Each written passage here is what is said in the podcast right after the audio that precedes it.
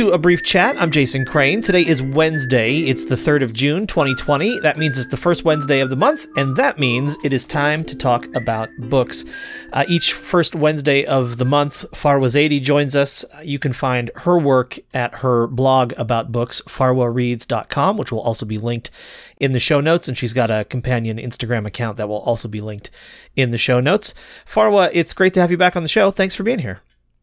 Thanks so much for having me again. It's great to be here.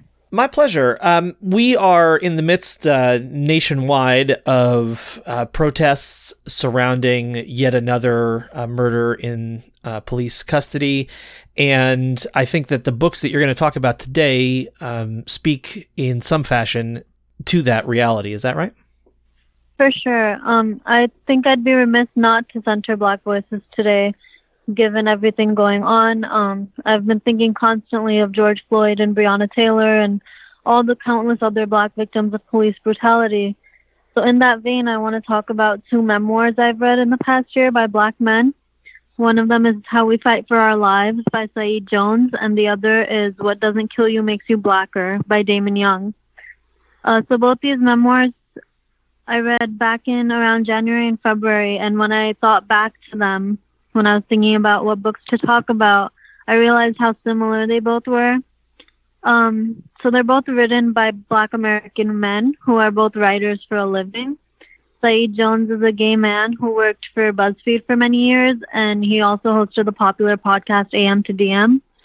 And Damon Young started his own website, Very Smart Brothas, and is prominent online.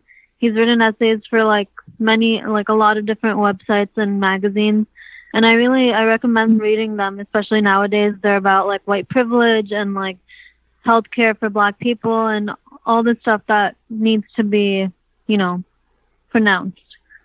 So, just going into their memoirs, um, Jones grew up in the South with his single mother. They struggled a lot financially, and he talks about how hard it was when he was accepted to NYU, and he and his mother realized he couldn't they couldn't afford to pay for it.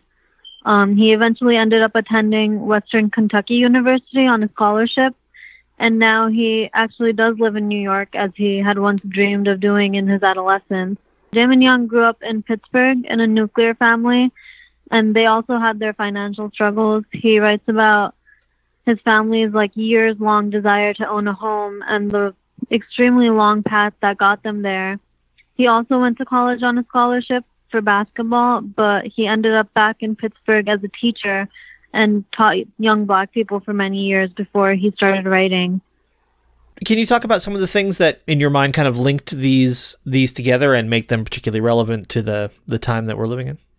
We get very caught up in like reading about black people's oppression and I have been guilty of that myself. And so reading these memoirs which are just about black men's lives, you know, like their childhoods and their families and the roads that got them to their success today. That feels super uplifting at a time like this.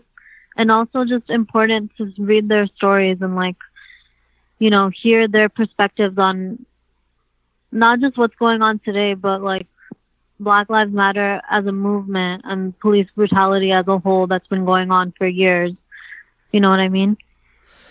Yeah, absolutely. And um, I think I'm right in these, uh, at least one of these memoirs, kind of dealing with things like healthcare disparities too, right? Which we're really seeing Definitely. kind of at the forefront of the pandemic, which is going on, of course, at the same time as the ongoing protests against police brutality. Can you speak a little to that? Yeah, so one of Damon Young's essays in the book is actually titled Living While Black Killed My Mom. And in it, he ponders whether her lung cancer would have killed her had she been white. You know, he talks about the terrible health care that she received and just health care as a whole against black women in particular. And so that essay felt super relevant and I recommend it. I think it's on the internet as well.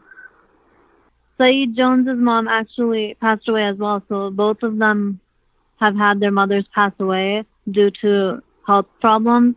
And you can just see like they both grew up in such different circumstances and different states, but both of them going through this very similar thing. It just speaks to how screwed up our healthcare system is against black women.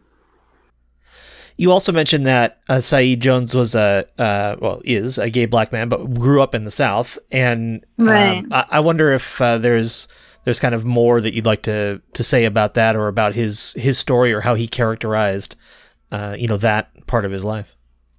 Yeah, so a lot of the book, he talks about his experience as a gay black man in the South and the way that he described dating and dating white men in particular is it's kind of hard to read at times. There's a lot of it's very violent and very it can be triggering, I think, but it just shows just how racist people's dating views can be and how much black men are fetishized in the gay community.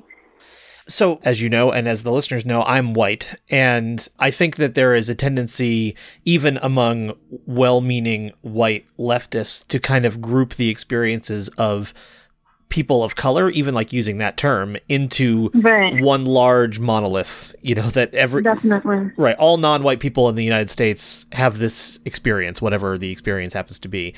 Um, and I think it's it's important. Uh, I'm sure I know it's important for me, and I'm sure it's important for others uh, to be reminded, first of all, of the non-monolithic character of the experiences of people of color in this country, and also to hear a woman of color talking about reading these autobiographies and about the ways in which it is educating you as well. That that seems to me to mm-hmm. be something to you know to kind of push to the forefront a little bit in this conversation.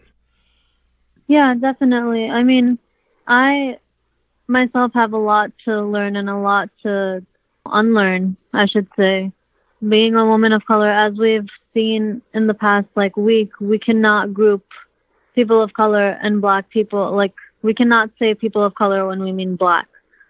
So as a light skinned South Asian woman, I have a lot to unlearn. There is so much racism in our community and there's so much that I want to that I want to keep unlearning. We'll put links in the show notes to these books, but will you remind us of the titles again? Yeah, so How We Fight for Our Lives by Saeed Jones and What Doesn't Kill You Makes You Blacker by Damon Young. Farwa, as we uh, draw to the close here, do you have any final thoughts you want to share? Yeah, so I love both these memoirs, but I think going into Pride Month, Saeed Jones's perspective is extremely important as a black gay man who grew up in the South. I think that's a perspective that isn't very highlighted. So I really think this month especially it's vital to center these voices, the voices of the black LGBTQ community, and learn how we can support them and prevent racist, homophobic, and transphobic violence. Um, with the recent violent murder of Tony McDade and other black trans people, we need to be listening to their voices, especially now. Farwa Zaidi writes at farwareads.com. That will be linked in the show notes, as will the books uh, that she talked about today, as will a link to her companion Instagram. Uh, she's on the first Wednesday of each month to talk about books, and in between that, you can uh, check out her blog and Instagram for all the uh, wonderful writing that she does about the books that she reads. Farwa, it's great to have you back, and I look forward to talking with you in July. Thanks so much for being here. Yeah, thank you so much. I'll speak to you soon. This is a brief chat. I'm Jason Crane. You can find this show at a briefchat.com where you can also become a member. Thank you to everybody who's done that so far. I love you. A better world is possible.